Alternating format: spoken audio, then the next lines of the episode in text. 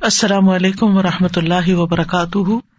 نحمد ونسلی اللہ رسول کریم بعد، فاعوذ باللہ من الشیطان الرجیم۔ بسم اللہ الرحمٰن الرحیم۔ ربش رحلی صدری ویسر علی عمری وحل العقدم السانی یفقہ قولی۔ وَإِذَا سَأَلَكَ عِبَادِي عَنِّي فَإِنِّي قَرِيبٌ أُجِيبُ دَعْوَةَ الدَّاعِ إِذَا دَعَانِ. فَلْيَسْتَجِيبُوا لِي وَلْيُؤْمِنُوا بِي لَعَلَّهُمْ يَرْشُدُونَ. اور جب میرے بندے آپ سے میرے بارے میں سوال کرے تو کہہ دیجیے بے شک میں قریب ہوں، میں پکارنے والے کی پکار کا جواب دیتا ہوں۔ جب وہ مجھے پکارے، تو ان کو چاہیے کہ وہ میرا حکم مانے اور مجھ پر ایمان رکھے تاکہ وہ ہدایت پائے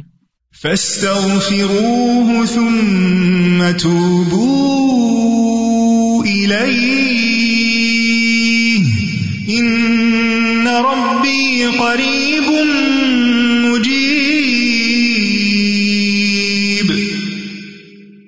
سو اس سے بخش مانگو، پھر اس کی طرف پلٹ آؤ۔ یقیناً میرا رب قریب ہے، قبول کرنے والا ہے۔ اللہ لک الحمد انت قیم السماوات والارض ومن فیہن۔ ولک الحمد لک ملک السماوات والارض ومن فیہن۔ ولک الحمد انت نور السماوات والارض۔ ولک الحمد انت الحق ووعدک الحق۔ ولقاؤک حق وقولک حق۔ ول جنت حق و نار حق و نبی حق و محمد صلی اللہ علیہ وسلم حق وساط حق اللہ لک اسلم تو و بک آمن تو و علیہ کا توکل تو و علیہ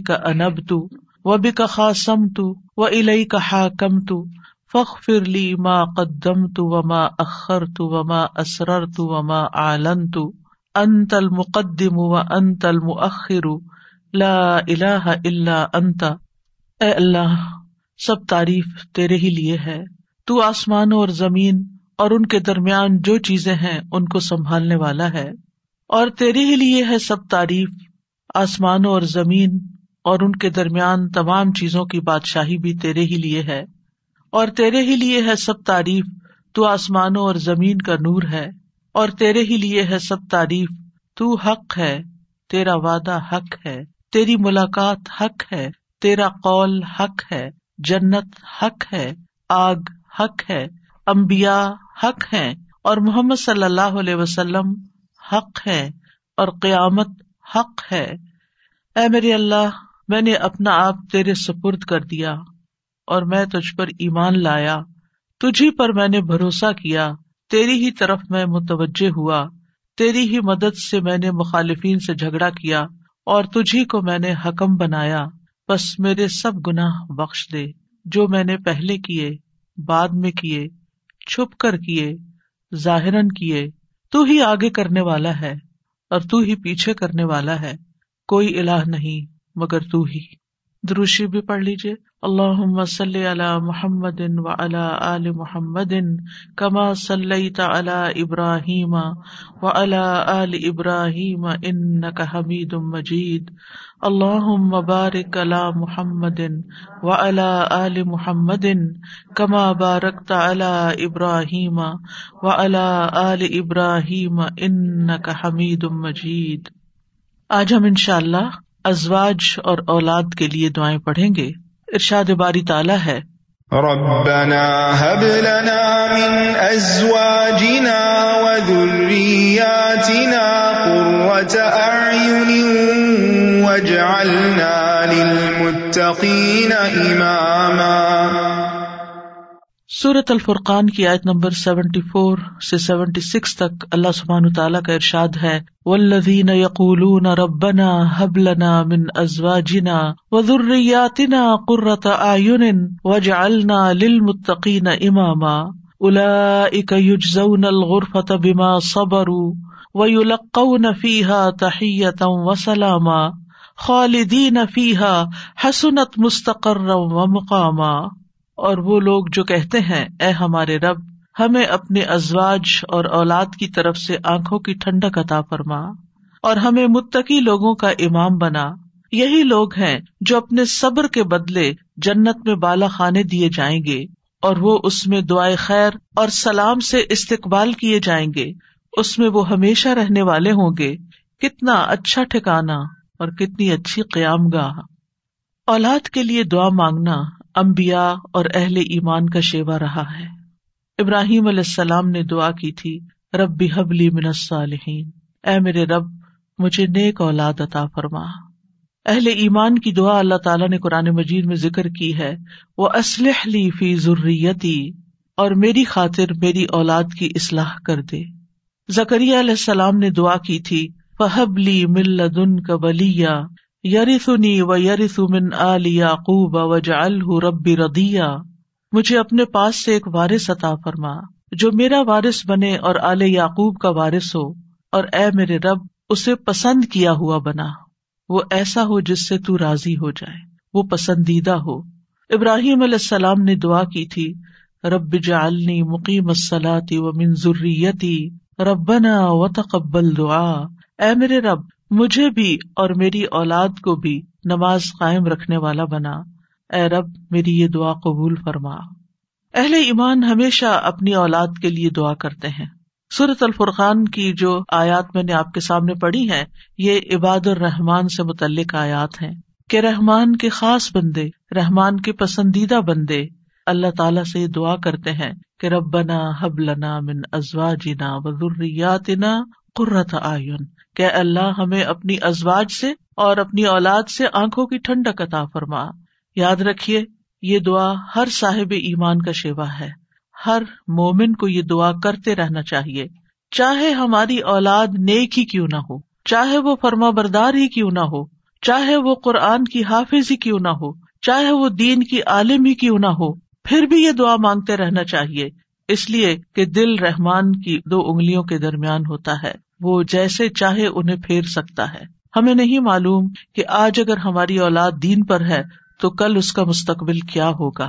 اس لیے کبھی بھی اس بارے میں بے فکر نہیں ہونا چاہیے۔ نیک سے نیک ترین اولاد بھی ہو تحجد گزار بھی ہو سائم اور قائم ہو، لیکن پھر بھی دعا کرتے رہیں۔ اگر آپ کی اولاد نیک ہے تو آپ کی دعائیں ان کی نیکی میں استقامت اور اضافے کا سبب بنے گی یعنی وہ مزید نیک بنے گی۔ ان کے اندر مزید استقامت آئے گی اور پھر اسی طرح ان کا ایمان بھی بڑھے گا۔ اور اگر وہ نیک نہیں ہے اور اگر وہ آپ کی آنکھوں کی ٹھنڈک نہیں ہے تو اس دعا سے ان شاء اللہ وہ آپ کی آنکھوں کی ٹھنڈک بنے گے۔ تو ہم سب کو بھی یہ دعا کرتے رہنا ہے کہ اے اللہ ہماری اولاد کو نیک بنا۔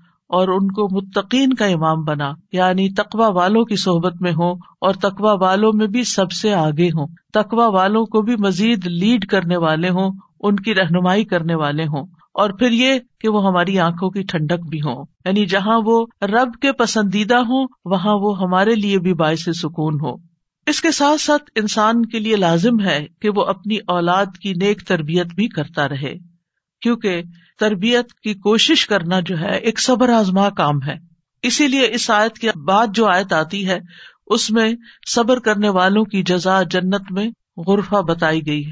اربوں کے ہاں گھر کے اندر جتنے بھی کمرے ہوتے ہیں، ان میں سے سب سے بہترین کمرہ غرفہ کہلاتا ہے۔ یعنی سب سے اعلیٰ ترین درجہ۔ تو جنت میں بھی جب غرفہ کی بات ہے تو اس سے مطلب کوئی ہائی رائز بلڈنگ نہیں ہے، کیونکہ وہ ایک جگہ پر آتا نا کہ غرفات پر غرفات مبنیا ہوں گے۔ تو اس سے مراد یہ ہے کہ جنت کے اعلیٰ ترین مقامات اللہ تعالیٰ ان کو عطا کرے گا، جو صبر کے ساتھ تربیت بھی کرتے رہیں گے۔ اور صرف اپنی تربیت اور اپنی کوشش کو کافی نہیں سمجھیں گے، بلکہ اللہ تعالیٰ سے دعا بھی کریں گے۔ اور بہت دفعہ ایسا بھی ہوتا ہے کہ ہم تربیت میں پوری کوشش کر لیتے ہیں، لیکن اس کا اثر اولاد میں نظر نہیں آتا۔ اولاد آپ کی ایکسپیکٹیشن پہ پوری نہیں اترتی۔ آپ جیسے ان کو دیکھنا چاہتے ہیں، ویسے وہ نظر نہیں آتے۔ کیا ہم نو علیہ السلام کی تربیت پہ کوئی شک کریں گے؟ ان کے چار بیٹے تھے، جن میں سے تین بہترین بیٹے ثابت ہوئے، لیکن ایک بیٹا اپنے ہی راستے پر چل نکلا۔ اس میں انسان کی کوشش اگر ہو اور انسان کے بس میں ہو، اولاد کی اصلاح تو وہ سبھی کو سیدھا کر کے رکھ دے۔ لیکن یاد رکھیے، کوشش ہماری، دعا ہماری اور اس میں اثر ڈالنے والا اور اس کو ہماری آنکھوں کی ٹھنڈک بنانے والا صرف اور صرف ہمارا رب ہے۔ اس لیے مومن صرف اپنی کوششوں پہ بھروسہ نہیں کرتا، بلکہ وہ اپنے رب کو پکارتا رہتا ہے۔ اور پھر عام طور پر یہ ہوتا ہے کہ ہم اس دعا کو اپنی دعاؤں کا حصہ نہیں بناتے۔ ہاں جب اولاد کی طرف سے کوئی تکلیف پہنچتی ہے، جب وہ ہماری کوئی بات نہیں مانتے یا ہمیں ناراض کرتے ہیں، تو پھر ہمیں خیال آتا ہے کہ ہمیں دعا کرنی چاہیے کہ ان کی اصلاح ہو جائے اور یہ سیدھے ہو جائیں اور ہماری آنکھوں کی ٹنڈک بن جائے۔ یاد رکھیے، یہ صرف اولاد کے بگاڑ کے وقت کی دعا نہیں ہے، بلکہ ہمیشہ یہ دعا کرتے رہنا چاہیے۔ اپنی روز مرہ زندگی کی خاص دعاؤں میں اس دعا کو شامل کر لیں۔ اپنی نمازوں میں، سجدوں میں، قبولیت کے اوقات میں اپنی اولاد کے لیے دعا کرے، کیونکہ اولاد انسان کی محبوب ترین چیزوں میں سے ہے۔ جن کو اللہ نے اولاد کی نعمت سے نوازا ہے، وہ اچھی طرح سمجھ سکتے ہیں کہ ہماری زندگی میں اولاد کا کیا مقام ہے۔ یعنی جب تک انسان والدین نہیں بنتا، ماں باپ نہیں بنتا، وہ اس بات کو سمجھ ہی نہیں سکتا کہ اولاد کیا چیز ہوتی ہے۔ کیونکہ انسان زندگی میں مختلف چیزوں سے محبت کرتا ہے۔ مختلف چیزوں کے ساتھ انسان کا لگاؤ ہوتا ہے۔ مختلف کام یا مختلف چیزیں اس کو پسند آتی ہیں۔ لیکن جب ایک عورت ماں بنتی ہے، ایک مرد جو ہے وہ باپ بنتا ہے، تو اس کے بعد اس کی زندگی میں جو تبدیلی آتی ہے، اس کے بعد اس کی زندگی کے اندر جو خوبصورتی آتی ہے، اس کے بعد اس کی زندگی کا جو محور اور مرکز بن جاتا ہے، اور اس کی تمام توجہ کا مرکز جو چیز بن جاتی ہے اور دن رات کی یہ ڈیوٹی ٹوینٹی فور سیون کی ہوتی ہے۔ یعنی باقی چیزوں سے تو آپ کسی وقت الگ بھی ہو سکتے ہیں، مگر یہ وہ رشتہ ہوتا ہے کہ جس سے آپ پھر مرتے دم تک الگ نہیں ہو سکتے، کیونکہ وہ آپ کے جسم کا ایک حصہ ہوتا ہے۔ اور اللہ تعالیٰ آپ کے دل میں ہر چیز سے زیادہ ان کے لیے محبت ڈال دیتا ہے۔ اور ان کی خوشی آپ کو خوش کرتی ہے اور ان کا دکھ آپ کو دکھی کرتا ہے۔ اس لیے انسان کو ہمیشہ اپنی دعاؤں میں یہ خاص دعا کرتے رہنا چاہیے اور قبولیت کے اوقات میں بھی، کیونکہ اولاد سے ملنے والی آنکھوں کی ٹھنڈک اسی وقت ہوتی ہے جب اولاد سیدھے رستے پر ہوتی ہے۔ جب اولاد نیک ہوتی ہے، اچھے کام کر رہی ہوتی ہے، تو پھر ہی ماں باپ کی آنکھوں کی ٹھنڈک ہوتی ہے۔ اور اس دعا کے دوسرے حصے میں اپنے لیے دعا ہے کہ اللہ ہمیں متقین کا امام بنا۔ یعنی اولاد جو ہے ہم اس کے ایک طرح سے امام ہوتے جیسے حدیث میں آتا ہے نا کلو کم را ان و کلو کم مسول ان ریتی تو ہر ایک ہم میں سے رائی ہے، ہر ایک لیڈر، ہر ایک ذمہ دار ہے۔ تو اللہ تعالیٰ ہمیں ماں باپ کی حیثیت میں ایسا رول ماڈل بنا کہ ہم متقی ہوں اور ہماری اولاد بھی متقی ہو۔ یعنی ہماری اولاد میں بھی نیکی ہو اور پھر ہم نیکی کے ساتھ آگے ان کی رہنمائی کرنے والے ہوں۔ اور ویسے جنرل سینس بھی دیکھیں۔ تو اس میں انسان کو ایک ہائیسٹ مقام حاصل کرنے کی دعا یہاں سکھائی گئی ہے۔ اور وہ کیا؟ کہ انسان ایسا انسان ہو کہ جسے دیکھ کر لوگ متقی بن جائیں۔ یعنی دوسرے لفظوں میں یہ کہ نیکیوں میں سبقت کرنے والے ہوں، نیکیوں میں آگے بڑھنے والے ہوں، تاکہ دوسرے لوگ بھی ہمیں دیکھ کر نیک بن جائیں۔ مثلاً اگر ایک مرد اول وقت میں مسجد میں جا کر نماز پڑھتا ہے، تو اس کے بچوں پر اس کا کیا امپریشن ہوگا؟ یعنی اگر باپ ذمہ دار ہے تو بچے بھی دیکھ کر کہیں گے کہ ہاں ہمیں بھی یہی کام کرنا ہے۔ کیونکہ بچے ابتدائی زندگی میں خاص طور پر باپ کو، ماں کو بہت فالو کر رہے ہوتے ہیں۔ پھر اسی طرح اگر آپ کا پڑوسی آپ کو دیکھتا ہے، آپ کے کلیگز آپ کو دیکھتے ہیں کہ آپ کی توجہ سب سے زیادہ کس چیز کی طرف ہے، تو وہ بھی آپ کی دیکھا دیکھی نیکی کے کام میں آگے بڑھتے ہیں۔ آپ صدقہ کرتے ہیں۔ اور کوئی آپ کو دیکھ رہا ہے، آپ کا مقصد نہیں دکھانا، لیکن کسی کو نظر آ جاتا ہے۔ تو آپ کو دیکھ کر وہ بھی شروع کر دیتا ہے۔ تو آپ اس کے کیا بن گئے؟ امام یعنی آپ لیڈ کر رہے ہیں۔ آپ آگے ہیں اور وہ آپ کو فالو کر رہے ہیں۔ تو ہمیں یہ دعا کرنی چاہیے اپنے لیے کہ اللہ ہمیں نیکی کے کاموں کا امام بنا، متقین کا امام بنا۔ تو یہاں ہم دیکھتے ہیں کہ یہ عباد الرحمان کی صفات میں سے ایک صفت ہے اور وہ کہتے ہیں ولدین یقول ربنا حب لنا۔ حب کا لفظ جو ہے، یہ ہبا سے ہے۔ اور ہبا کہتے ہیں، بلا معاوضہ کوئی چیز دینا۔ یار اب ہم نے کچھ کیا نہیں، لیکن تو اپنے پاس سے ہمیں عطا فرما۔ اپنی خاص رحمت سے ہمیں یہ عطا فرما۔ من ازوا جنا ازواج کا لفظ جو ہے، یہ زوج سے ہے۔ جن اور حیوانات، ان سب میں نر اور مادہ پایا جاتا ہے، جو ہر ایک دوسرے کا زوج کہلاتا ہے۔ یعنی عورت کے لیے بھی یہ لفظ استعمال ہوتا ہے اور مرد کے لیے بھی استعمال ہوتا ہے۔ اگر مرد یہ دعا کریں گے تو اپنی بیویوں کے لیے کریں گے کہ ہماری بیویاں ہمارے لیے آنکھوں کی ٹھنڈک ہوں۔ اور اگر عورتیں یہ دعا کریں گی تو ان کے ازواج ان کے خامند ہوں گے کہ ان کو ہمارے لیے آنکھوں کی ٹھنڈک بنا۔ اور ضروریات سے مراد ضروریت جو ہے، صرف اولاد نہیں ہوتی، اولاد کی اولاد بھی ضروریت کہلاتی ہے۔ کیونکہ آپ نے دیکھا ہوگا کہ جب آپ اپنی اولاد کے لیے دعا کرتے ہیں اور وہ کسی قابل ہوتی، بڑی ہوتی، پھر ان کے بچے پیدا ہوتے ہیں تو بعض اوقات اپنے بچوں سے زیادہ بچوں کے بچے پیارے ہو جاتے ہیں۔ اور اگر وہ نیک بنتے ہیں تو ہمیں آنکھوں کی ٹھنڈک نصیب ہوتی ہے۔ اور اگر بچوں کے بچوں میں کوئی بگاڑ آ جائے تو آپ اکولی دکھ اور تکلیف میں مبتلا ہو جاتے ہیں۔ تو اس لیے یہ بہت جامع دعا ہے کہ ہم صرف اپنے لیے نہیں، اپنے بچوں کے لیے نہیں، بلکہ اپنی نسلوں کے لیے دعا کر رہے ہوتے ہیں۔ تو ربنا حب لنا من ازواجنا و ضروریاتنا اور ضروریات میں قرت آئین آنکھوں کی ٹھنڈک۔ آپ کو معلوم ہے کہ آنکھیں ٹھنڈی بھی ہوتی ہیں اور گرم بھی ہوتی ہیں۔ آنکھوں سے جب آنسو بہتے ہیں، خوشی کے آنسو بہیں تو آنکھیں ٹھنڈی ہوتی ہیں۔ اور اگر غم کے آنسو ہو تو آنکھیں گرم ہو جاتی ہیں۔ تو آنکھوں کی ٹھنڈک کا مطلب ہے خوشی، مسرت۔ اور پھر یہ کہ آنکھوں کی ٹھنڈک ہو تو انسان پرسکون رہتا ہے، نیند بھی سکون سے آتی ہے۔ کہ بچوں کی طرف سے اگر انسان کو بے فکری ہو کہ وہ اچھے کام کر رہے ہیں، اچھی جگہ پر ہیں سیف ہینڈ میں ہے تو انسان کے بہت سے غم، دکھ، پریشانیاں ختم ہو جاتی ہیں۔ وہ بے فکر ہو جاتا ہے۔ اور پھر اسی طرح یہ ہے کہ جب آنکھوں کی ٹھنڈک ہوتی ہے تو انسان کے دل کو بھی کرار ملتا ہے۔ یعنی آنکھوں کی ٹھنڈک صرف آنکھوں تک نہیں رہتی، بلکہ آنکھوں سے انسان جو کچھ دیکھتا ہے، وہ اس کے دل تک اتر جاتا ہے۔ ابن عباس کہتے ہیں، اس سے مراد ان کی وہ اولاد ہے جو اللہ کی اطاعت کے کام کرے۔ تاکہ دنیا اور آخرت میں انہیں آنکھوں کی ٹھنڈک نصیب ہو۔ یعنی جو بچے نیک ہوتے ہیں، وہ ماں باپ کے لیے ان کی زندگی میں بھی خوشی کا باعث ہوتے ہیں اور جب ماں باپ فوت ہو جاتے ہیں تو وہ ان کے لیے صدقہ جاریاں بن جاتے ہیں۔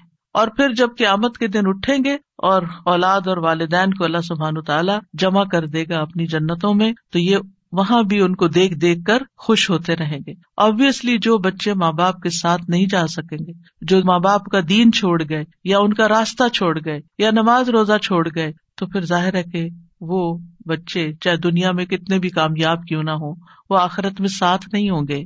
تو اس لیے جب یہ دعا کرتے ہیں تو اس میں ان کی ہدایت اور صلاح کی دعا بھی آ جاتی ہے۔ یعنی یہاں اس دعا سے مراد صرف بچوں کا ظاہری حسن اور خوبصورتی اور ان کی دنیا کی کامیابیاں اور دنیا میں ان کا مال و دولت کمانا یہ بھی ٹھیک ہے، خوشی کی بات ہوتی ہے۔ بچہ خوبصورت ہو تو ماں باپ کو بہت اچھا لگتا ہے۔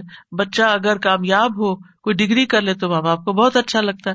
بچے کو اچھی جاب مل جائے تو ماں باپ بہت خوش ہوتے ہیں۔ اور جو ماں باپ صرف دنیا کے لیے جیتے اور جن کا مطلب اور مقصد ایم اور گول صرف دنیا کمانا ہوتا ہے، وہ انہیں باتوں پر خوش ہوتے رہتے ہیں۔ لیکن جو اہل ایمان ہوتے ہیں، ان کی خوشی صرف اس چیز میں نہیں ہوتی۔ ان کی خوشی اولاد کی نیکی میں ہوتی ہے۔ کہ ہماری اولاد نیک ہو۔ تو جب ہم یہ کہتے ہیں کہ ہمیں آنکھوں کی ٹھنڈک عطا کر، تو اس سے مطلب یہ ہوتا ہے کہ اللہ وہ تیرے اطاعت گزار ہوں، فرما بردار ہوں، خیر اور بھلائی کے کاموں میں آگے جانے والے ہوں، اللہ کی عبادت اچھے طریقے سے کرنے والے ہوں، گناہوں اور حرام کاموں سے بچنے والے ہوں۔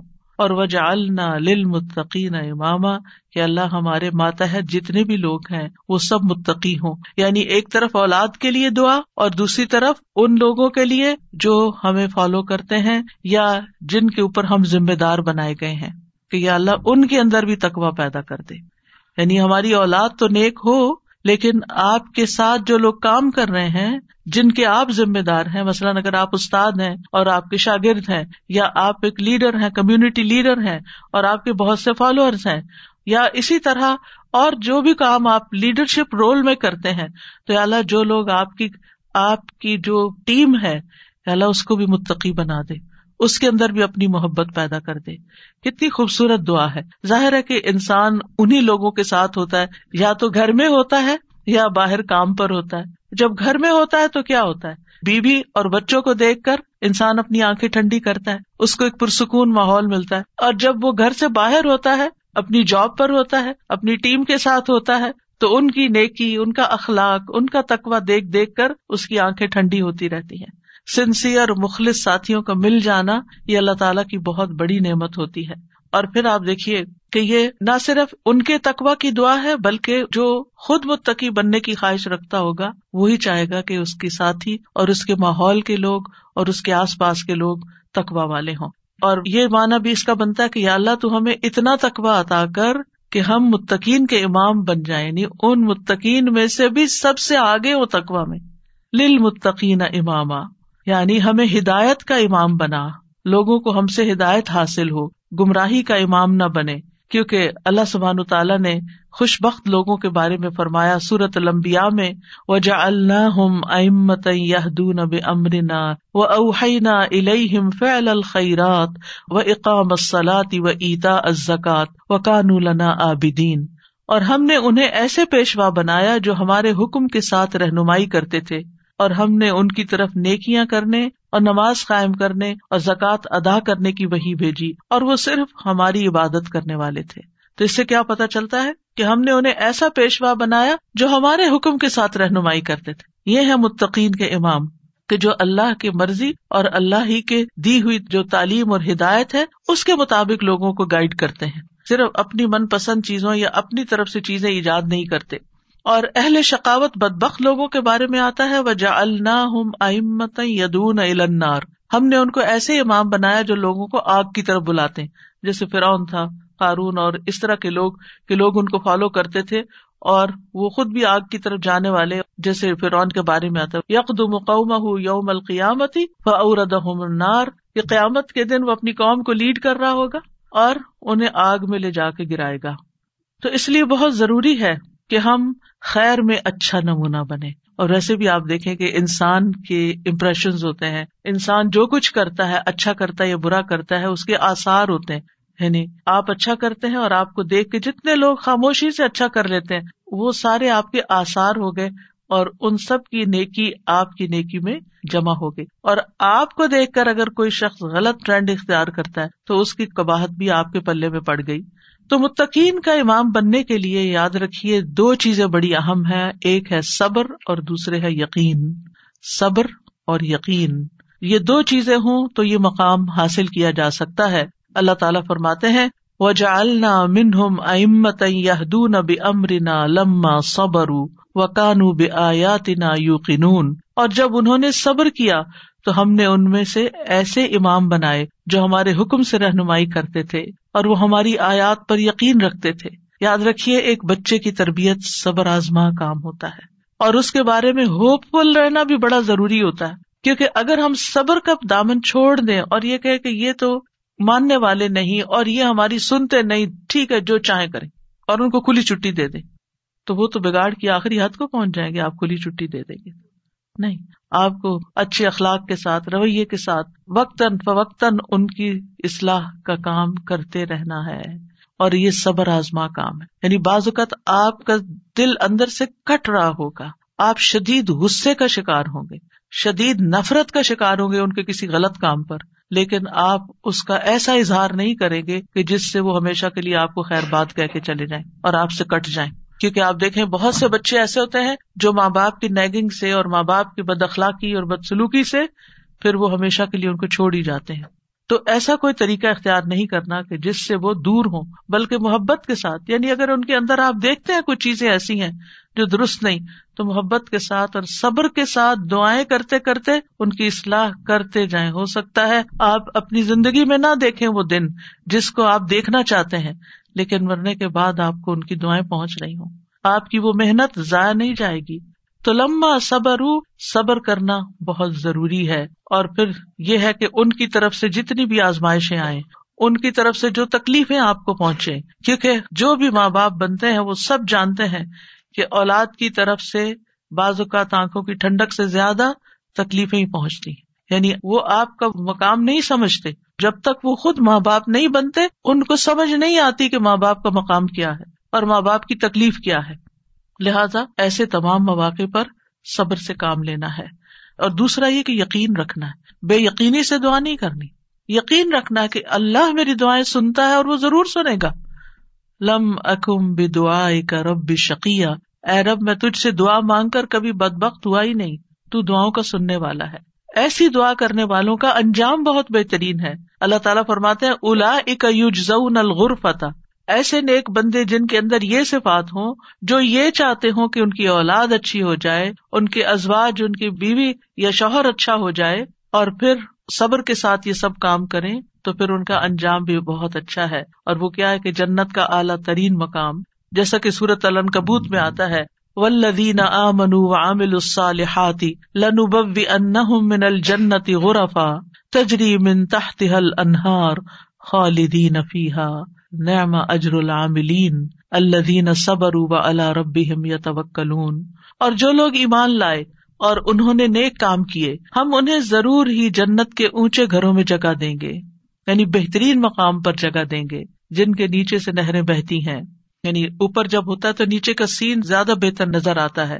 ہمیشہ ان میں رہنے والے ہیں۔ دنیا میں آپ اگر کوئی ایسی جگہ پر، کسی سی سائڈ پر، کسی بہترین سینری اور گرینری کے مقام پر اونچی کسی ہائیسٹ فلور پر پینٹ ہاؤس خرید بھی لیں، رہ بھی لیں، لیکن آپ کو ہر وقت دھڑکا لگا رہتا ہے کہ پتا نہیں کب دنیا سے چلے جانا ہے۔ یا اگر رینٹ پر رہ رہے ہیں تو پتا نہیں کب یہاں سے نکلنا پڑ جائے۔ تو آپ پوری طرح انجوائے نہیں کر سکتے۔ یعنی انسان جتنا بھی چاہے، دنیا میں کمپلیٹ انجوائےمنٹ ہے ہی نہیں، کیونکہ اس کے ساتھ کئی مسائل اور کئی مشکلات ہوتی ہیں۔ لیکن آخرت میں بلند ترین مقامات میں فرمائے خالدین افیہ وہ اس میں ہمیشہ رہیں گے، نکلنے کا، اس کو چھوڑنے کا، اس کے خراب ہونے کا، اس کی مینٹیننس کا کوئی فکر ہی نہیں ہے۔ صرف انجوائےمنٹ ہی ہے۔ نئے ماجر العاملین۔ لیکن یہ کس کو ملتا ہے جو عمل کرتے ہیں، جو کام کرتے ہیں، جو محنت کرتے ہیں؟ کتنا اچھا اجر ہے عمل کرنے والوں کا۔ کون ہے وہ عمل؟ کیا دو عمل بتائے گئے؟ اللہ صبر و اللہ رب یا توکلون وہ جو صبر کرتے ہیں اور اپنے رب پر توکل کرتے ہیں، بھروسہ کرتے ہیں۔ اور اس کے علاوہ حدیث سے بھی اس مقام کو حاصل کرنے کی بات ہمیں پتہ چلتی ہے۔ نبی صلی اللہ علیہ وسلم نے فرمایا، جنتی لوگ اپنے سے بلند کمرے والے کو غرفا والوں کو اپنے اوپر ایسے دیکھیں گے جیسے وہ دنیا میں چمکدار گہرے ستارے کو دیکھتے۔ اتنے بلند ہوں گے ان کے مقامات۔ آپ سوچیے کبھی آپ جب جہاز پر ونڈو سیٹ پر بیٹھے ہوتے ہیں، تو آپ جب نیچے دیکھتے ہیں تو بعض بہت ہی خوبصورت مناظر نظر آتے ہیں۔ تو آپ سوچیے کہ جس کا گھر وہ ستارے کی جگہ پر ہو اتنا بلند مقام اس کو مل چکا ہو، تو پھر اس کو کیا کچھ نظر نہیں آئے گا نیچے۔ پر کہ جس طرح وہ دنیا میں چمکدار گہرے ستارے کو دیکھتے ہیں، جو آسمان کے مشرقی یا مغربی کنارے میں بہت دور ہوتا ہے، ان میں سے ایک دوسرے سے افضل ہوگا۔ لوگوں نے ارض کیا، یا رسول اللہ، یہ تو امبیا کے محل ہوں گے، جنہیں ان کے سوا اور کوئی نہ پا سکے گا۔ آپ نے فرمایا، نہیں، اس ذات کی قسم، جس کے ہاتھ میں میری جان ہے۔ یہ ان لوگوں کے لیے ہے جو اللہ پر ایمان لائے اور امبیا کی تصدیق کی۔ ایک اور روایت میں آتا ہے، بے شک جنت میں ایسے غرف ہیں، جنتی ان کے باہر والے حصے کو اندر سے دیکھ سکیں گے اور اندر والے حصے کو باہر سے دیکھ سکیں گے۔ اللہ نے یہ ایسے شخص کے لیے تیار کیے ہیں جو لوگوں کو کھانا کھلائے اور سلام عام کرے اور رات کو نماز ادا کرے جب لوگ سو رہے ہیں۔ اور الحمد للہ رمضان ایسا مہینہ ہوتا ہے کہ جس میں آپ یہ تینوں کام کر سکتے ہیں۔ آپ کی ہرس ہوتی ہے کہ زیادہ سے زیادہ لوگوں کو افطار کرایا جائے، زیادہ سے زیادہ لوگوں تک راشن پہنچایا جائے یعنی ان کو کھلایا جائے۔ اور جب آپ مسجد جاتے ہیں تو تراوی بھی ہوتی ہے اور بہت سے لوگ مل جاتے ہیں تو سلام پہ سلام ہو رہا ہوتا ہے۔ یا دینی مجالس کا زور ہوتا ہے رمضان میں۔ جس میں لوگ کٹھے ہوتے ہیں، تو پھر ایک دوسرے سے ملاقات کر کے سلام کے مواقع آتے ہیں۔ اور یہ صرف رمضان ہی کے لیے نہیں ہے، بلکہ سارا سال انسان ایسے کاموں کی رغبت رکھے، ایسے کاموں سے محبت کرے۔ اور ان کی جنت میں وہ کیا ہوگا؟ وہ نفی تحیتم و سلام وہاں ان کو سلام اور دعا دی جائے گی۔ تہیا کہتے ہیں زندگی کی دعا دینا۔ یعنی ان کے استقبال کے لیے ایسے فرشتے موجود ہوں گے جو انہیں سلام بھی کریں گے اور سلامتی کی دعائیں بھی دیں گے۔ جب کوئی سلامتی کی دعا آپ کو دیتا ہے تو کتنا دل خوش ہوتا ہے۔ تو وہاں فرشتے ان کو دعائیں دے رہے ہوں گے۔ اور پھر آپس میں جب ملاقاتیں ہوں گی جنتیوں کی، تب بھی سلام دعا ہو رہی ہوگی۔ اور یہ سلامتی ان کو کس لیے ملی؟ کیونکہ دنیا میں انہوں نے گناہوں سے سلامت زندگی بسر کی۔ خالدین افیحا حسنت مستقر و مقامہ ہمیشہ اس میں رہیں گے۔ کتنا خوبصورت ٹھکانا کتنا اچھا مقام۔ یاد رکھیے، یہ دعا گھروں کی اصلاح کی بنیاد رکھتی ہے۔ اس میں صرف اولاد ہی نہیں، بلکہ ازواج بھی یعنی شوہر اور بیوی۔ آج آپ دیکھیں کہ ہر دوسرے گھر کا یہ مسئلہ بنا ہوا ہے کہ گھر میں میاں بیوی کی لڑائیاں جاری ہیں۔ اس سے ایک دوسرے کے اندر ایک بے چینی، اداسی، پریشانی، کاموں میں رکاوٹ اور کتنی بے شمار خرابیاں۔ اور سب سے بڑی بات یہ کہ آپ اپنی اولاد کے لیے ایک بہترین نمونہ ہوتے ہیں۔ آپ صرف آپس میں نہیں لڑتے، بلکہ اپنے بچوں کو ایک برا نمونہ پیش کر کے ان کی زندگیوں کو بھی جہنم بناتے ہیں۔ اور پھر آپ دیکھیے کہ کوئی اور انسان ناراض ہو جائے تو اس سے انسان کو اتنی تکلیف نہیں ہوتی۔ حتیٰ کہ اگر ماں باپ بھی ناراض ہوتے ہیں نا، تو انسان اتنی پرواہ نہیں کرتا۔ لیکن اگر شوہر بیوی سے یا بیوی شوہر سے ناراض ہو، تو انسان کے غم کی انتہا ہوتی ہے۔ کسی چیز میں دل نہیں لگتا، پریشانی چھا جاتی ہے اور ہر چیز بے مزہ ہو جاتی چاہے خوبصورت ترین محل میں آپ رہتے ہوں، خوبصورت ترین لباس آپ پہنتے ہوں، بہترین کھانے آپ کھاتے ہوں، لیکن اگر میاں بیوی کا آپس میں پیار نہیں ہے، آپس میں اتفاق نہیں ہے، آپس میں ایک دوسرے سے خوش نہیں ہے، تو زندگی کی کوئی خوشی خوشی نہیں ہوتی۔ تو اس لیے بہت ضروری ہے کہ اس دعا سے کام لیا جائے۔ اور جہاں کہیں تھوڑے بہت بھی پرابلم ہیں، وہ بھی ان شاء اللہ حل ہو جائیں گے۔ اور جہاں بڑے مسائل ہیں، اور جہاں مسائل نہیں بھی، وہاں بھی یہ دعا پڑی جائے تاکہ گھروں کے اندر ایک خوبصورتی آئے۔ یعنی اللہ تعالیٰ نے ہمیں منع تو نہیں کیا کہ دنیا میں ہم محبت سے زندگی نہ گزارے یعنی ہمیں دنیا میں بھی محبت چاہیے آپس کی۔ اتفاق اور پیار چاہیے۔ ایک محبت جو ہوتی ہے وہ انسان کی ضرورت ہوتی ہے۔ ایک دوسرے کی کیئر کرنا ایک ضرورت ہوتی ہر انسان کی۔ اور اللہ سبحان و تعالیٰ نے جوڑے بنائے کیوں ہے قرآن مجید میں اللہ تعالیٰ فرماتے ہیں، ومن آیات ہی انخل من انفسکم ازواجا لتسکنوا الیہا وجعل بینکم مودتا ورحمہ ان فی ذلک لآیات لقوم اور اس کی نشانیوں میں سے ایک یہ ہے کہ اس نے تمہاری ہی جن سے تمہارے جوڑے پیدا کیے یا بیویاں پیدا کی تاکہ تم ان کے پاس سکون حاصل کرو اور تمہارے درمیان محبت اور رحمت پیدا کر دی۔ غور و فکر کرنے والوں کے لیے اس میں کئی نشانیاں ہیں۔ تو اللہ سبحان تعالیٰ نے شادی کا مقصد کیا رکھا ہے؟ سکون کا حصول۔ اور اگر شادی کے بعد انسان کا پہلا سکون بھی جاتا رہے اور سکون ہی لٹ جائے اور تکلیف اور پریشانی ہی پریشانی ہر وقت رہے تو اس نے کیا پایا؟ تو شادی کا مقصد ہی بہت ہو گیا۔ ٹھیک ہے، شادی کے اور بھی کئی مقاصد ہو سکتے ہیں، لیکن سب سے بنیادی اور اول مقصد اللہ تعالیٰ نے کیا رکھا ہے؟ اس رشتے کے اندر ایک دوسرے سے سکون مبت اور رحمت۔ ایک دوسرے سے محبت بھی کرے اور ایک دوسرے پر رحم بھی کرے ایک دوسرے کی کیئر کرے ایک دوسرے کا خیال رکھے ایک دوسرے کی ضرورت کو پہچانے، صرف خود غرضی نہ ہو کہ میری مرضی، میرا مقصد، میرا مطلب اور میں جو چاہوں صرف وہ ہو میرے پاس۔ نہیں، یہ بھی دیکھنا ہوگا کہ دوسرا کیا چاہتا ہے۔ اور جن کپلس کو یہ سمجھ آ جاتی ہے کہ دوسرے کی خواہش کیا ہے اور وہ دوسرے کی خواہش کو پورا کرنے کی کوشش کرتے ہیں، تو لازمن دوسرا بھی پھر ان کی خواہش پوری کرتا ہے اور ایک خوشگوار زندگی وجود میں آتی ہے۔ اسی طرح اللہ تعالیٰ نے صورت نحل میں بھی فرمایا و اللہ جا من انفسکم ازواجا و جا الکم من ازواج کم بنی و من الطیبات اف بل باطل یؤمنون و بنعمت اللہ ہم یکفرون اور اللہ نے تمہارے لیے تمہارے نفسوں سے بیویاں پیدا کی اور تمہارے لیے تمہاری بیویوں سے بیٹے اور پوتے پیدا کیے یعنی اللہ نے ان سے تمہیں اولاد دی اور اس نے تمہیں پاکیزہ چیزوں سے رسک عطا کیا کیا پھر بھی وہ باطل پر ہی مان لاتے اور اللہ کی نعمت کا انکار کرتے ہیں یعنی اللہ تعالیٰ کی نعمتوں کی ناشکری کرتے ہیں۔ تو یاد رکھیے کہ گھروں کی اصلاح کا انحصار ازواج کی اصلاح پر ہے، آپس کے اتفاق پر ہے۔ اور اولاد کی اصلاح سے پہلے ازواج کی اصلاح کی بات ہے۔ ابن اللہ کہتے ہیں کہ یہ دعا یعنی ازواج کے بارے میں شروع ہوتی ہے۔ کیونکہ اگر ازواج کی اصلاح ہو تو اولاد کی اصلاح ہوتی ہے۔ یعنی شوہر یا بیوی کی اصلاح ہو جائے، وہ ایک دوسرے کے لیے آنکھوں کی ٹھنڈک ہو تو اولاد خود بخود آنکھوں کی ٹھنڈک ہوتی چلی جائے گی۔ اور آنکھوں کی ٹھنڈک سے مراد یہ نہیں ہے صرف کہ ایک شوہر اپنی بیوی کو زیادہ خوبصورت دیکھے یا تندرست دیکھے، بلکہ اس حال میں دیکھے کہ وہ اللہ کی فرما بردار ہو۔ کیونکہ ایک حدیث میں آتا ہے کہ دنیا متا ہے اور دنیا کی سب سے بہترین متا نیک بیوی ہے۔ یعنی دنیا میں جتنی بھی نعمتیں ہیں، ان میں سے سب سے بڑی نعمت ایک مرد کے لیے کیا ہے؟ ایک نیک بیوی ہے، ایک اچھی بیوی ہے۔ اور نیکی صرف نماز روزے کا نام نہیں ہوتی، نیکی اچھے اخلاق کا نام ہوتی ہے۔ ایک اور حدیث میں آتا ہے نا کہ جب ایک عورت پانچ وقت کی نماز پڑھے، رمضان کے روزے رکھے اور اپنے شوہر کی اطاعت کرے جب وہ اس کو دیکھے، اس کو خوش کر دے، تو وہ جنت کے جس دروازے سے چاہے داخل ہو جائے۔ یعنی اس تعلق کی بہتری اور خوبصورتی کا اتنا زیادہ اہتمام کیا گیا ہے۔ اور پھر آپ دیکھیں کہ متقین کا امام بننے کے لیے انسان کو پہلے گھر میں اچھا امام بننے کی ضرورت یعنی گھر سے باہر آپ اسی صورت میں اچھے امام بن سکتے ہیں جب آپ گھر کے اندر خوبصورتی لاتے ہیں اور اس کے لیے کوشش بھی کرتے ہیں۔ دیکھیے، کچھ رشتے ہمیں اللہ کی طرف سے بنے بنائے مل جاتے ہیں، جیسے ماں باپ کا رشتہ ہے۔ ماں باپ سے آپ کو انکنڈیشنل لو ملتا ہے۔ آپ اچھا کریں، آپ برا کریں، آپ ان کو خوش کریں، آپ ان کو ستائیں۔ آپ ان کے قریب ہوں، آپ ان سے دور ہوں، وہ آپ سے محبت کرتے ہی رہیں گے۔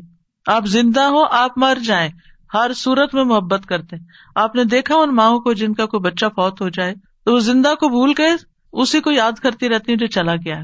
قریب ہو تب بھی محبت کرتے دور ہو تب بھی محبت کرتے ماں باپ کی محبت انکنڈیشنل ہے، لیکن ازواج کی محبت کنڈیشنل ہوتی ہے۔ اگر آپ اچھے اخلاق کا مظاہرہ کریں گے اچھے انسان بن کر رہیں گے تو آپ کی محبت بڑھتی جائے گی۔ لیکن اگر آپ اپنے اخلاق کو کھو دیں گے تو پھر اس محبت میں کمی آنی شروع ہو جائے گی۔ تو کچھ رشتے بنے بنائے ہوتے ہیں اور کچھ کو بنانا پڑتا ہے۔ ان کی مینٹیننس کرنی پڑتی ہے۔ یاد رکھیے، شادی جو ہے، یہ امبیا کا طریقہ ہے، نیک لوگوں کا طریقہ ہے۔ ہمارے دین کا شعر ہے۔ نکاح جو ہے، وہ نصف ایمان ہے۔ یعنی ہمارے دین میں کرسچینٹی کی طرح یہ نہیں ہے کہ آپ شادی نہیں کریں، آپ نن بن جائیں، آپ فقیر بن جائیں اور آپ زیادہ نیک ہے نہیں، آپ شادی کر کے زیادہ نیکی کما سکتے ہیں۔ یعنی اسلام جو ہے وہ فطری ضروریات کو مد نظر رکھتا ہے۔ اللہ تعالیٰ فرماتے ہیں، یقیناً آپ سے پہلے بھی ہم نے کئی رسولوں کو بھیجا اور ہم نے ان کے لیے بیویاں اور اولاد بنائی۔ یعنی پیغمبر بھی بیویوں والے اور اولادوں والے تھے۔ نبی صلی اللہ علیہ وسلم نے فرمایا، نکاح میری سنت ہے بس جو میری سنت پر عمل نہیں کرتا وہ مجھ سے نہیں۔ تم لوگ شادی کیا کرو۔ یعنی شادی کرنا بھی ایک نیکی کا کام ہے، عبادت ہے۔ کیونکہ میں تمہاری تعداد کی بنا پر سابقہ امتوں سے کثرت تعداد میں مقابلہ کروں گا۔ ایک اور روایت سے پتا چلتا ہے کہ شادی نہ کرنے والا نبی صلی اللہ علیہ وسلم کے طریقے سے منہ موڑنے والا ہے۔ آپ کو یاد ہوگا کہ وہ تین صحابہ جو نبی صلی اللہ علیہ وسلم کی ایبسنس میں حضرت عائشہ کے پاس پوچھنے گئے تھے کہ آپ کے امال کیا ہے تو جب انہوں نے بتایا تو ان کا وہ تو اللہ کے نبی ہیں، تو اس لیے ایک نے کہا میں کبھی گوشت نہیں کھاؤں گا، دوسرے نے کہا میں کبھی رات کو نہیں سوؤں گا، تیسرے نے کہا میں کبھی شادی نہیں کروں گا۔ تو نبی صلی اللہ علیہ وسلم کو جب یہ باتیں پتا چلی تو آپ نے اللہ تعالیٰ کی حمد و ثنا کی اور فرمایا ان لوگوں کو کیا ہو گیا ہے جنہوں نے ایسی اور ایسی باتیں کہی ہیں۔ میں رات میں نوافل بھی پڑھتا ہوں، سوتا بھی ہوں، نفلی روزہ رکھتا ہوں اور چھوڑ بھی دیتا ہوں۔ نکاح بھی کرتا ہوں، بس جو شخص میرے طریقے سے منہ موڑے گا، وہ مجھ سے نہیں۔ یعنی وہ میری امت میں سے نہیں ہے جو میرے اس طریقے کو پسند نہ کرے۔ اللہ سبحان تعالیٰ نے خود نکاح کی رغبت دلائی ہے۔ وہ ان کے ہل ایام من کم و صالحین نبادی کم و کم اور اپنے میں سے بے نکاح مردوں اور عورتوں کا نکاح کر دو۔ اور اپنے غلاموں اور اپنی لونڈیوں میں سے جو نیک ہے ان کا بھی۔ نکاح میں دیر کیوں کرتے ہیں عام طور پر؟ کہ ابھی بچے کچھ کماتے نہیں ہیں۔ فرمایا، اگر وہ محتاج ہوں گے، اللہ ان کو اپنے فضل سے غنی کر دے گا اور اللہ وسط والا اور سب کچھ جاننے والا ہے۔ اور پھر شادی ویسے بھی آپ دیکھیں نگاہ کی حفاظت کا ذریعہ ہے شرم گاہ کی حفاظت کا ذریعہ ہے، نصف دین مکمل کرنے کا ذریعہ ہے۔ حدیث میں آتا ہے، جب کوئی شخص نکاح کر لیتا ہے تو اپنا آدھا دین مکمل کر لیتا ہے۔ لہٰذا چاہیے کہ باقی آدھے دین کے بارے میں اللہ سے ڈرتا رہے۔ پھر آپ دیکھیے کہ صرف دنیا میں نہیں، آخرت میں، جنت میں بھی پاکیزہ جوڑے ہوں گے۔ ولاحم فی ہا ازواجم متحرا پاکیزہ بیویاں ہوں گی۔ اہل جنت سے کہا جائے گا اد خل الجنت ان تم و ازواج کم تحبرون۔ تم اور تمہاری بیویاں جنت میں داخل ہو جاؤ، تم خوش رکھے جاؤ گے۔ فرشتے اہل ایمان اور ان کی بیویوں اور بچوں کے لیے دعائیں کرتے ہیں۔ کیا کہتے ہیں؟ ربنا و ادخل ہم جنات عدن التی و اتہم و منصلح من آبا اہم و ازواجہم و ذریاتہم ان کا انت العزیز الحکیم۔ اے ہمارے رب اور انہیں ہمیشگی کے باغات میں داخل کر، جن کا تو نے ان سے وعدہ کیا تھا، اور ان کے آبا و اجداد، اور ان کی بیویوں، اور ان کی اولادوں میں سے جو نیک ہوئے، ان کو بھی جنت میں داخل کر۔ یعنی یہ فرشتے اہل ایمان کے لیے دعا کرتے ہیں۔ اور جنت میں کوئی بھی کمارا نہیں ہوگا۔ یعنی جن لوگوں کی دنیا میں شادی نہیں ہوئی، ان کو بھی اللہ تعالیٰ جوڑے عطا کرے گا۔ اور جن کے جوہر پہلے فوت ہو گئے یا بیوی فوت ہو گئی یا ایک نیک تھا اور ایک جنت میں نہیں گیا، دوسرا جہنم میں چلا گیا، تو ان کو بھی اللہ تعالیٰ وہاں جوڑے عطا کرے گا۔ اور کوئی بھی ایسا نہیں ہوگا کہ جو تنہائی کا شکار ہو آئسولیشن کا شکار ہو، کیونکہ انسان کی زندگی میں اگر کمپینین ہوتا ہے، تو انسان کے لیے سکون کا باعث ہوتا ہے۔ اور خاص طور پر اگر نیک بیوی ہو قرآن مجید میں آتا ہے فس صالحات کا نتاتن نیک عورتیں وہ ہیں جو شوہروں کی فرما بردار ہوں، ان کی بات ماننے والی ہوں۔ اور ان کی عدم موجودگی میں اللہ کی حفاظت میں، ان کے حقوق کی حفاظت کرنے والی ہوں۔ یعنی اپنی جان اور مال کی حفاظت کریں جب شوہر نہ بھی موجود ہوں۔ پھر ہمیں یہ کہا گیا کہ پاک دامن عورت سے شادی کی جائے۔ اور عورت سے شادی کا معیار کیا رکھا گیا؟ نبی صلی اللہ علیہ وسلم نے فرمایا، عورت سے چار چیزوں کی وجہ سے نکاح کیا جاتا ہے، اس کے مال و دولت کی وجہ سے یا اس کے حسب نصب کی وجہ سے، یا اس کی خوبصورتی کی وجہ سے، یا اس کی دینداری کی وجہ سے۔ تیرے ہاتھ خاک آلود ہو دیندار عورت سے شادی کر کے کامیابی حاصل کرو۔ کیونکہ اگر دین والی تمہارے گھر میں آئے گی تو اللہ سے ڈرنے والی ہوگی۔ اس کا اخلاق اچھا ہوگا، اس کے اندر بگاڑ نہیں ہوگا۔ تمہیں اس کو بار بار نماز کی پابندی کے لیے نہیں کہنا پڑے گا۔ اس کو نیکی کی طرف لانے کے لیے بہت ایفرٹ نہیں کرنی پڑے گی۔ اور پھر آپ دیکھیں کہ ایک ماں کے اوپر انحصار ہوتا ہے کہ بچوں کی کیا تربیت کرتی ہے، کیونکہ تربیت اولاد باپ کا حصہ کم ہوتا ہے، ماں کا حصہ زیادہ ہوتا ہے۔ اگر ایک بچہ اپنی ماں کو نیک دیکھتا ہے، تو اس کے اندر ایک نیکی کی محبت پیدا ہوتی ہے۔ تو بہرحال یہ رشتے جو ہیں، ان کے لیے دعا بھی ہے اور اس کے ساتھ ساتھ انتخاب بھی اچھا ہو اور پھر ان کو بنانے کے لیے کوشش بھی رہے۔ اللہ تعالیٰ مردوں کو حکم دیتے ہیں وہ آشرو ان بال معروف عورتوں کے ساتھ بھلے طریقے سے زندگی بسر کرو یعنی ان کے حقوق ادا کرو۔ اور ایک دوسرے سے محبت کرنا جو ہے، یہ بھی دین کا حصہ ہے۔ اقبا بن عامر کہتے ہیں، میں نے رسول اللہ صلی اللہ علیہ وسلم کو یہ فرماتے ہوئے سنا کہ اسلام میں جائز لہو میں تین چیزیں آتی ہیں۔ انسان کا اپنی بیوی کے ساتھ دل لگی میں مصروف ہونا، ہنسی مذاق کرنا، اپنے گھوڑے کی دیکھ بھال کرنا یعنی اس کے ساتھ ٹائم اسپینڈ کرنا اور تیر اندازی کرنا۔ بظاہر دیکھا جائے تو یہ ٹائم ویسٹر بھی ہو سکتے ہیں، لیکن یہ ہمارے دین میں ایک نیکی تصور کیے جاتے ہیں۔ یہ شغل جو ہے یا یہ ہابیز جو ہے یہ پسندیدہ ہے۔ پھر یہ ہے کہ شوہر اور بیوی کو ایک دوسرے کا حق ادا کرنا ہے، کیونکہ یہ حقوق اللہ نے ایک دوسرے کے ذمے رکھے ہیں اور اللہ تعالیٰ کی آمد کے دن پوچھے گا۔ بعض اوقات ایک بیوی یہ کہتی ہے کہ میں شوہر کا حق نہیں دیتی کیونکہ وہ بھی میری فلاں بات نہیں مانتا۔ یا شوہر یہ کہتا ہے میں بیوی کا حق نہیں دیتا کیونکہ میری وہ فلاں بات نہیں مانتی۔ نہیں، جب تک آپ اس رشتے میں ہیں، دونوں کو ایک دوسرے کا حق دیتے رہنا چاہیے اور کیوں دینا چاہیے؟ کہ اللہ کا حکم ہے۔ اس لیے نہیں کہ شوہر خوش ہوگا یا بیوی خوش ہوگی، اس لیے کہ میرے رب کا حکم ہے، اس لیے مجھے یہ کام کرنا ہے۔ اور جب آپ رب کو راضی کرتے ہیں، تو رب بندوں کو بھی آپ سے راضی کر دیتا ہے۔ پھر اسی طرح یہ ہے کہ ایک دوسرے سے اچھے اخلاق کے ساتھ پیش آنا۔ نبی صلی اللہ علیہ وسلم نے فرمایا، ایمان کے لحاظ سے کامل مومن وہ ہے جو اخلاق میں سب سے اچھا ہے، اور تم میں سے بہتر شخص وہ ہے جو اپنے گھر والوں کے لیے اچھا ہے اور ایک روایت میں بیویوں کے لیے اچھا ہے۔ اس میں آپ دیکھیے کہ لوگ گھر سے باہر تو ہر ایک سے بڑا اچھا اخلاق رکھتے ہیں، لیکن گھر میں منہ بنا کے رکھتے ہیں۔ تو یہ اچھے اخلاق کی علامت نہیں۔ اللہ تعالیٰ نے جو کرائٹیریا دیا ہے وہ کیا ہے؟ کہ سب سے اچھا وہ ہے جس کا گھر میں اخلاق اچھا ہے۔ پھر اسی طرح یہ ہے کہ بد زبانی نہیں کرنی چاہیے۔ پھر بیوی کے ذمے ہے کہ شوہر کی بات ماننے کے علاوہ شوہر کے مال اور اولاد کی حفاظت کرنے والی ہو۔ ان کو ضائع نہ کرے۔ صابر و شاکر ہو۔ شوہر کی ذمہ داری کیا ہے؟ کہ گھر والوں پر خوشی سے خرچ کرے۔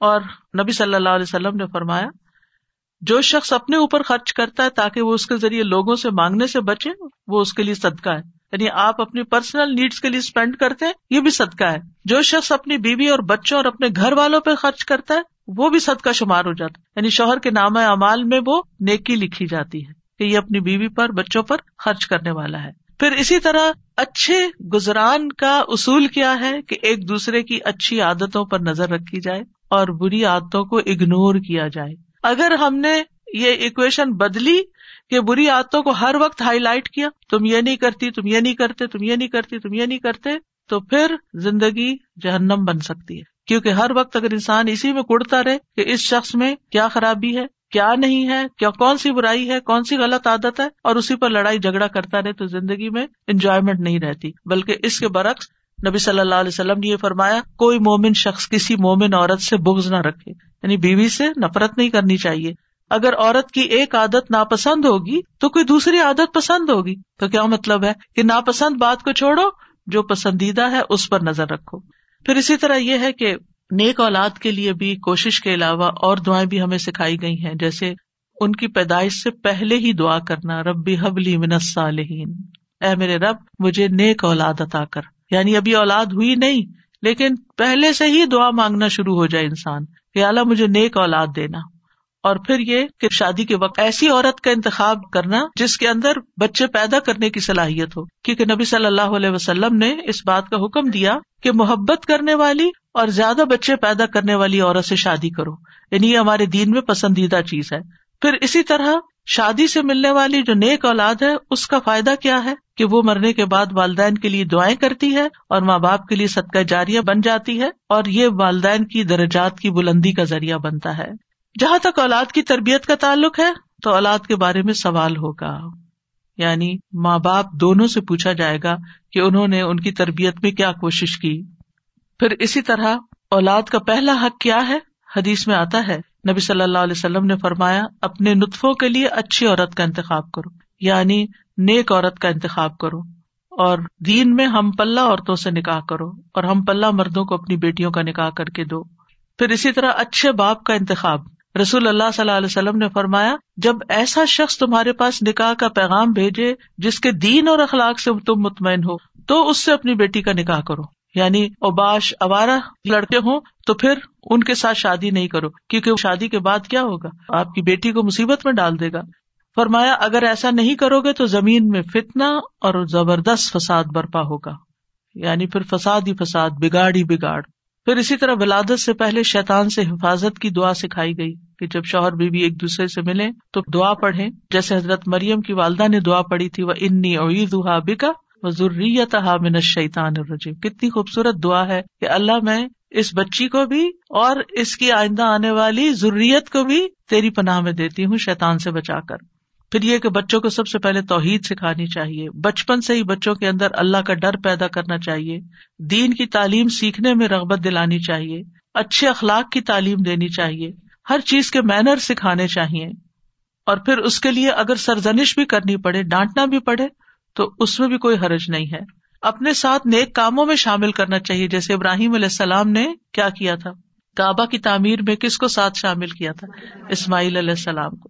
پھر اولاد کے درمیان عدل کرنا چاہیے، بچوں سے پیار کرنا چاہیے۔ کچھ ماں باپ بچوں سے پیار نہیں کرتے، ایسے والدین کی مذمت کی گئی ہے۔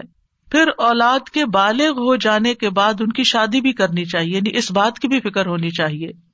ابن عباس کہا کرتے تھے، جس کو اللہ بیٹا عطا کرے، اس کو چاہیے کہ اس کا اچھا نام رکھے، اس کی اچھی تربیت کرے، جب وہ بالغ ہو تو اس کی شادی کر دے۔ سعید بن آس کہا کرتے تھے، اگر میں اپنے بچے کو قرآن کی تعلیم دے دوں، اس کو حج کروا دوں، اس کی شادی کر دوں، تو میں نے اس کا حق ادا کر دیا۔ اور میرا جو اس پر حق ہے، وہ باقی ہے۔ یعنی بچوں کے اوپر حق پھر بھی باقی رہیں گے۔ لیکن ماں باپ نے اپنا فرض پورا کر دیا، اگر یہ تین کام کر لیے۔ کون سے؟ قرآن کی تعلیم دے دی، حج کروا دیا، شادی کر دی۔ اس کے بعد وہ اپنے ذمے دار خود ہیں۔ لیکن بچوں کے اوپر ماں باپ کی ذمہ داری مرتے دم تک رہتی ہے۔ قطع کہتے ہیں، اگر لڑکا بالغ ہو جائے اور اس کا باپ شادی نہ کرے بچے کی، اور وہ کسی بے حیائی کا ارتقاب کرے یعنی کسی برائی میں پڑ جائے، تو باپ گناگار ہوگا۔ یعنی وہ لڑکا تو ہوگا ہی یا لڑکی تو ہوگی ہی، لیکن ماں باپ بھی گناگار ہوں گے۔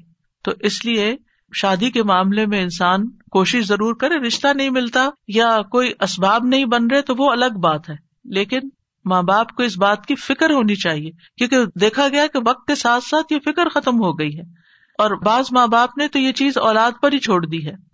پھر اسی طرح یہ بھی خوشخبری سن لیجیے کہ والدین کی دعائیں اپنی اولاد کے حق میں قبول ہوتی ہے اس لیے بچوں کے لیے زیادہ سے زیادہ دعائیں کیا کریں۔ یعنی خاص طور پر اگر بچے جو ہے وہ دور ہوں یا آپ کی ایکسپیکٹیشن پہ پورے نہیں اتر رہے ہوں، تو ان کو اپنی دعاؤں میں یاد رکھے نبی صلی اللہ علیہ وسلم نے فرمایا، تین قسم کے لوگوں کی دعائیں قبول ہوتی ہیں۔ اور ان کی قبولیت میں کوئی شک و شبہ نہیں۔ مظلوم کی دعا، مسافر کی دعا اور والد کی اپنے اولاد کے لیے دعا۔ تو اس لیے ہمیں دعائیں کرتے رہنا چاہیے۔ اور ان دعاؤں میں ربنا حبلنا من ازوا جنا جن کو آتی ہے وہ بھی پڑھے۔ ربنا حبلنا من ازوا جنا وزریاتنا قرۃ آئین وجعلنا للمتقین اماما۔ اب اس میں آپ دیکھیے کہ آپ نے فوکس کرنا ہے ازواج ضروریات اور پھر للمتقین اماما للمتقین اماما۔ اس میں وہ لوگ بھی آ جاتے ہیں جن کے ازواج نہیں یا جن کی اولاد نہیں۔ تو وہ کیا ہے؟ متقین کے امام۔ کیونکہ آپ دیکھیے کہ حضرت عاشر رضی اللہ تعالیٰ عنہا جو تھی بہت یگ ایج میں ایٹین ایئرس کی تھی کہ وہ بیوہ ہو گئی تھی۔ بہت چھوٹی عمر میں۔ لیکن آپ کو معلوم ہے ان کے شاگردوں کی تعداد کتنی زیادہ ہے۔ ایک تو کچھ ڈائریکٹ شاگرد تھے نا، اور ایک آج تک ہم سب شاگرد ہیں ان کے۔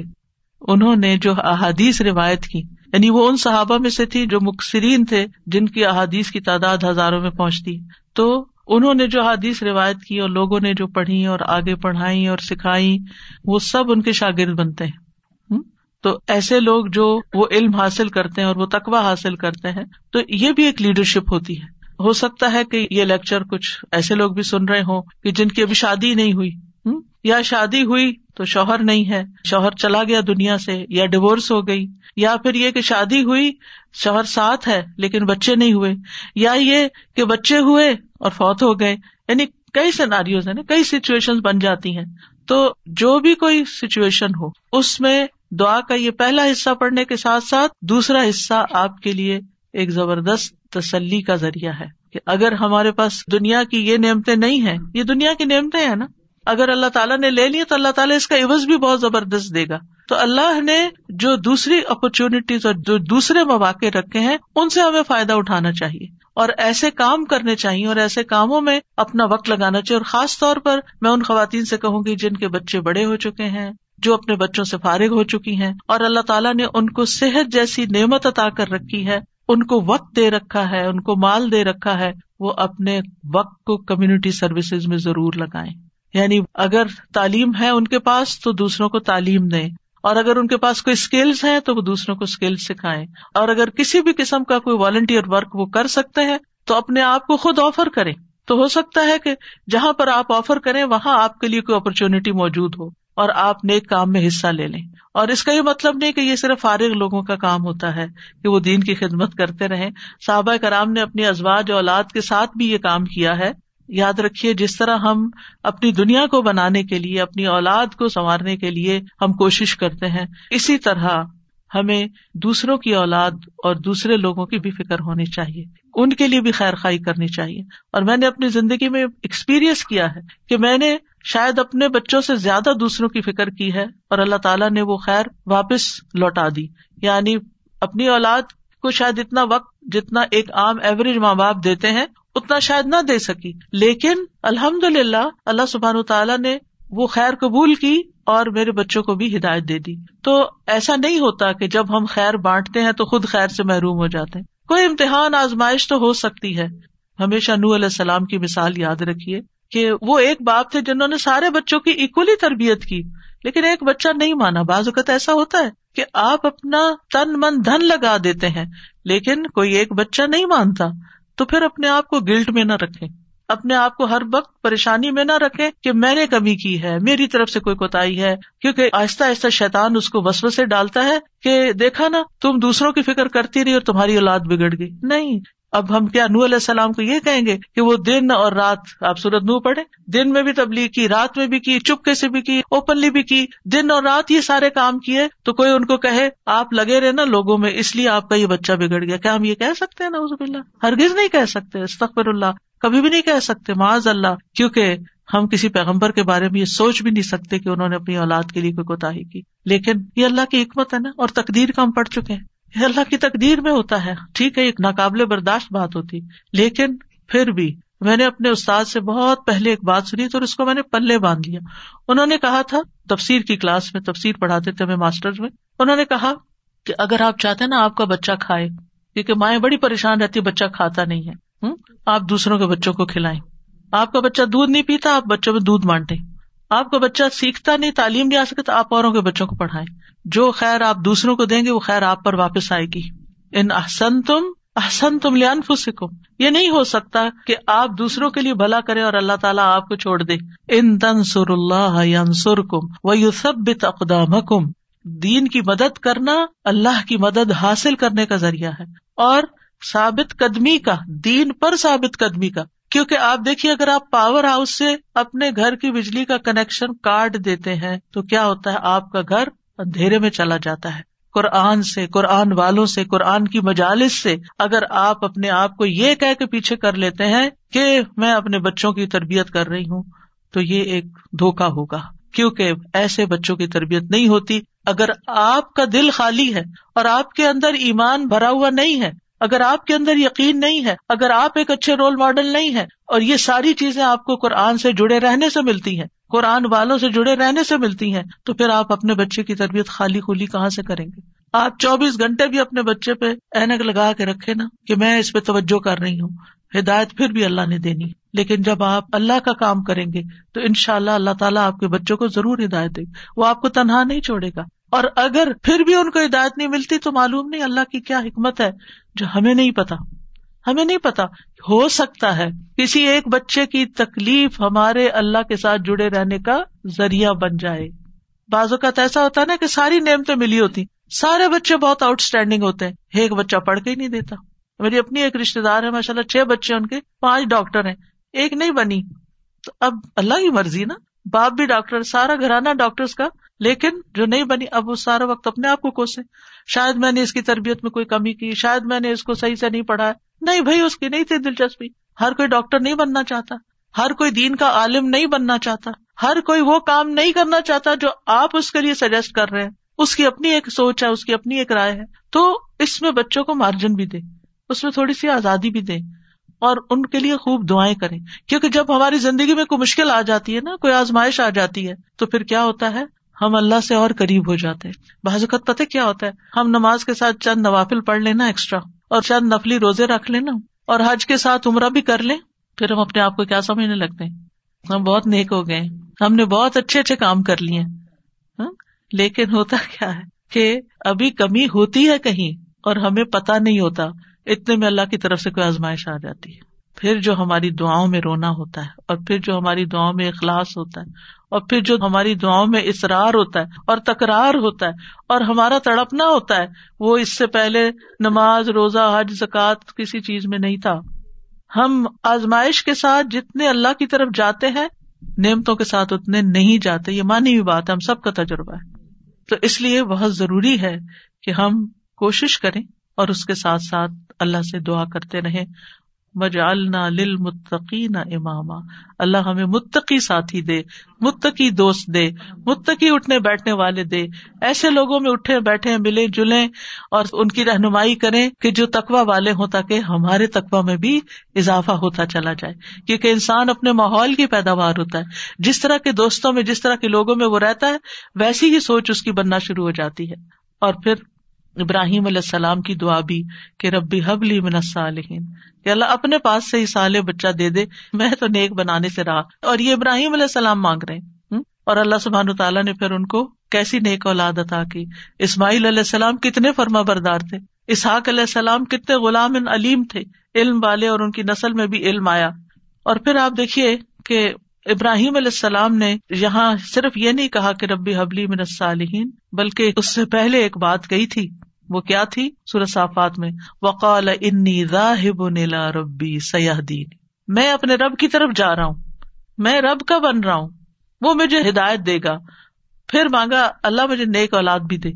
ہم کیا کرتے ہیں؟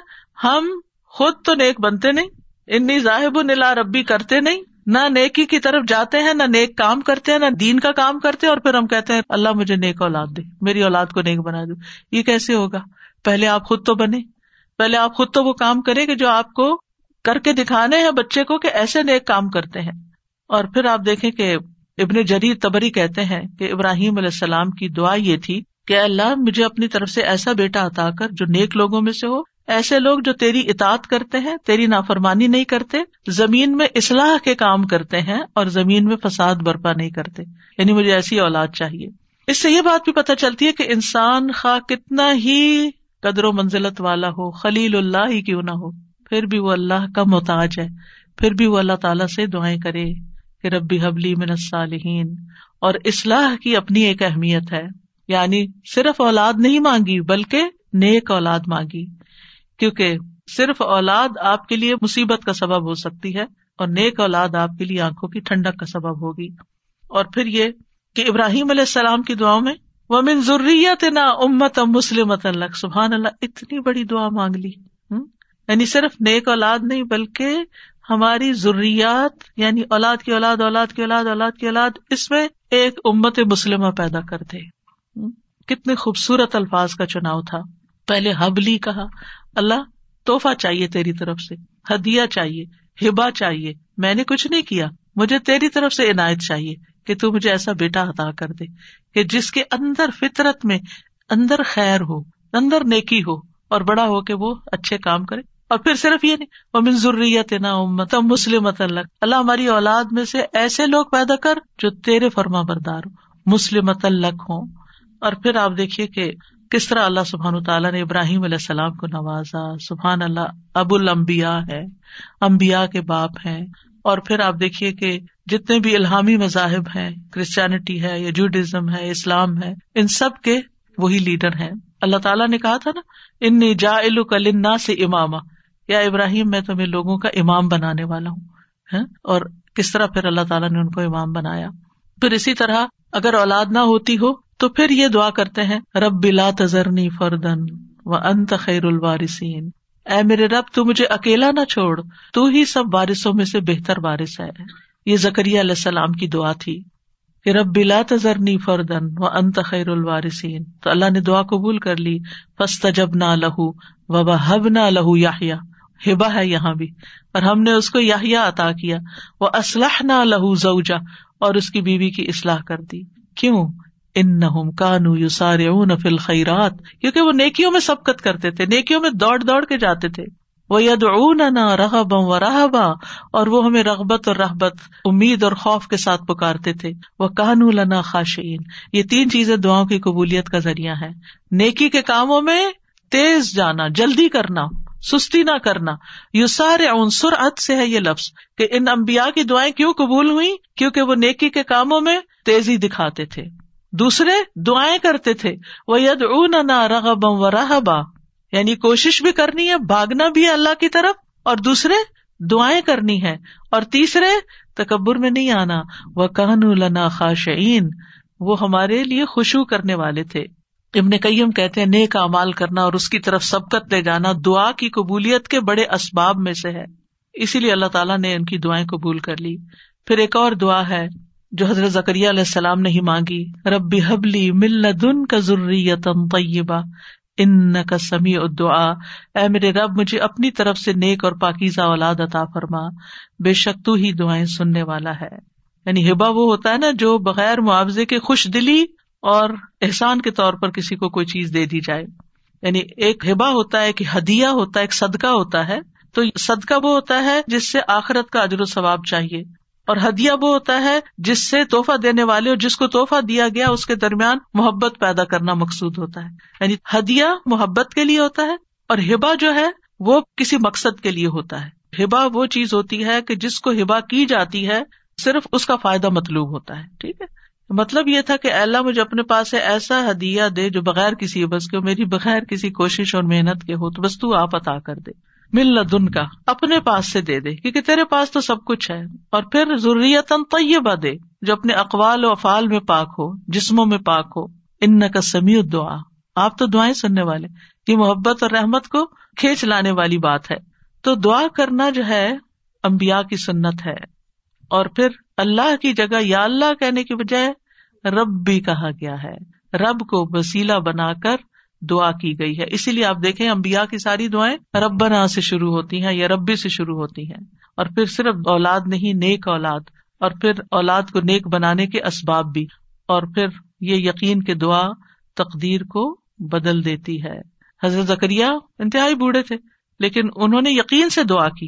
اور پھر ابراہیم علیہ السلام کی دعا، رب جالنی مقیم السلاتی و منظوریتی رب بنا و تقبل دعا۔ اے میرے رب، مجھے بھی اور میری اولاد کو بھی نماز قائم رکھنے والا بنا۔ اے میرے رب، میری یہ دعا قبول فرما۔ رب بنا فرلی ولی والی دئی یوم یقوم الحساب۔ اے ہمارے رب، مجھے اور میرے والدین اور تمام مومنوں کو اس دن معاف فرما دے جب حساب لیا جائے گا۔ رب اوزعنی ان اشکر نعمتک اللتی انعمت علی و علی والدی۔ و ان اعمل لی فی ذریتی یہ بھی اولاد کے لیے دعا ہے کہ اللہ میری ضروریت کی اصلاح کر دے، میری ضروریت کو نیک بنا دے۔ انی تب تو الیک میں تیری طرف واپس پلٹتا ہوں۔ توبہ کرتا ہوں۔ وہ انی من المسلمین، اور بلا شبہ میں فرما بردار ہوں۔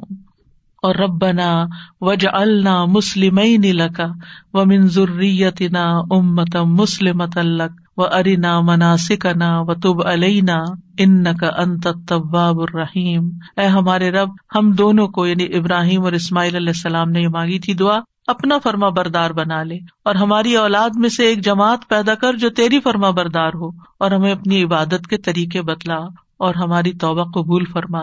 بے شک تو بڑا توبہ قبول کرنے والا، نہایت رحم کرنے والا ہے۔ اور پھر آپ دیکھیے کہ کس طرح اللہ سبحان و تعالیٰ نے وہ دعا قبول کی اور محمد صلی اللہ علیہ وسلم ان کی اولاد میں پیدا ہوئے اور پھر ان سے امت مسلمہ پیدا ہوئی۔ تو یہ دعا جو ہے اس کی قبولیت میں بہت عرصہ لگا تھا لیکن قبول ہوئی۔ تو اس لیے انسان کو مایوس نہیں ہونا چاہیے۔ اور اسی طرح یہ دعا جو مصنون دعا ہے اللہ اعوذ بک من جار السوء ومن زوج تشیبنی قبل المشیب۔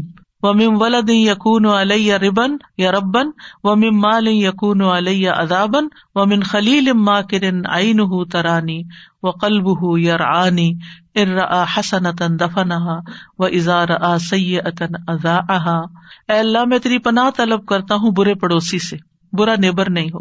اور ایسے ساتھی سے، زوج سے، شوہر یا بیوی، ایک دوسرے کے لیے، جو مجھے بڑھاپے سے پہلے بوڑھا کر دے یعنی پریشان کر کر کے۔ اور ایسی اولاد سے جو مجھ پہ آکا بن بیٹھے یعنی مجھ پہ اپنا حکم چلائے۔ ایسے مال سے جو میرے لیے عذاب کا باعث بن جائے۔ یعنی کئی دفعہ مال انسان کے لیے مصیبت بن جاتا ہے۔ ایسے چال باز دوست سے جس کی آنکھیں مجھے دیکھ رہی ہوں اور جس کا دل میری نگرانی کرتا ہے یعنی وہ میرے ایبوں کو ہی دیکھتا رہے اور میرے حالات کا جائزہ لیتا رہے۔ اور وہ میری ہر نیکی کو دباتا جائے اور برائی کو نشر کرے۔ کچھ ایسے بھی لوگ ہوتے ہیں نا آپ کے آس پاس کہ جو آپ کو اپنا دوست بتاتے ہیں۔ یعنی آپ کے لیے اپنی دوستی ظاہر کرتے ہیں، لیکن وہ آپ کی ہر نعمت سے جلتے ہیں اور آپ کی ہر خرابی سے خوش ہوتے ہیں اور آپ کے اندر کوئی کمی بیشی ہو تو جا کے دوسروں میں نشر کر دیتے ہیں۔ تو یہاں پانچ چیزوں کی برائی سے بچنے کی دعا کی گئی ہے۔ برا پڑوسی، بد اخلاق مرد یا عورت، نافرمان اولاد، عذاب بننے والا مال اور چال باز دوست۔ تو بہرحال یہ تھا آج کا ہمارا پروگرام اور آج اتنے اتفاق کی بات ہے۔ یہ ہمارا ساتواں پروگرام تھا۔ اور آج سات اپریل ہے، اور آج ہی میری شادی ہوئی تھی۔ تو بغیر کسی پلاننگ کے یہ ساری چیزیں اتفاق سے جمع ہو گئی الحمد للہ و آخر اداوانا ان الحمد للہ رب العالمین۔ سبحان اللہ و بحمد کا اشد اللہ اللہ اللہ انتا استخر کا و اطوب السلام علیکم و رحمۃ اللہ وبرکاتہ۔